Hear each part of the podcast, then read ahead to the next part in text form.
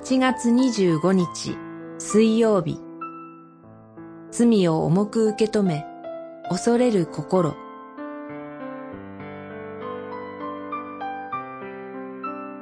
歴代史上十三章。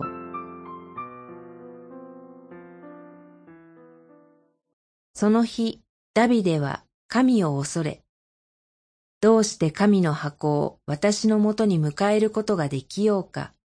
と言って、ダビデの町、自分のもとに箱を移さなかった。十三章、十二節、十三節。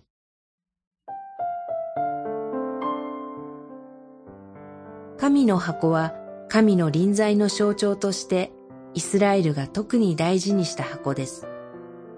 しかし、長い期間、箱はキルヤとエアリムのアビナダブの家に置かれたままでした。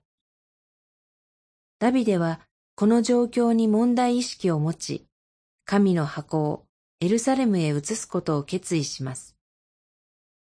ダビデは大勢の人々と共に、キルヤとエアリムまで行き、神の箱を車に乗せ、牛で引かせて運び出しました。しかし、麦打ち場に差し掛かった時、牛がよろめいたのです。近くにいたアビナダブ家のウザは慌てて箱に手を伸ばしました。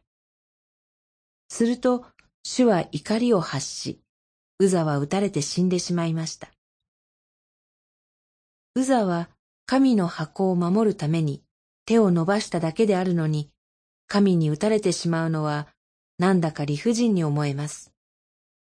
ひょっとすると運び方に問題があったのかもしれません。もともと神の箱は担ぎ棒を作り、四角あるものの肩で運ぶことが命じられていました。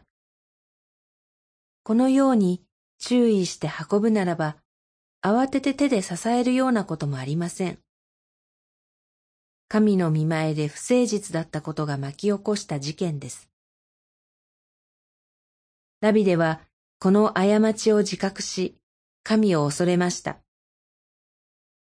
神は私たちを愛してくださるお方ですが、私たちが好き勝手に生きていいわけではありません。今日も神を恐れつつ、神の見前で誠実に生きていきましょう。祈り。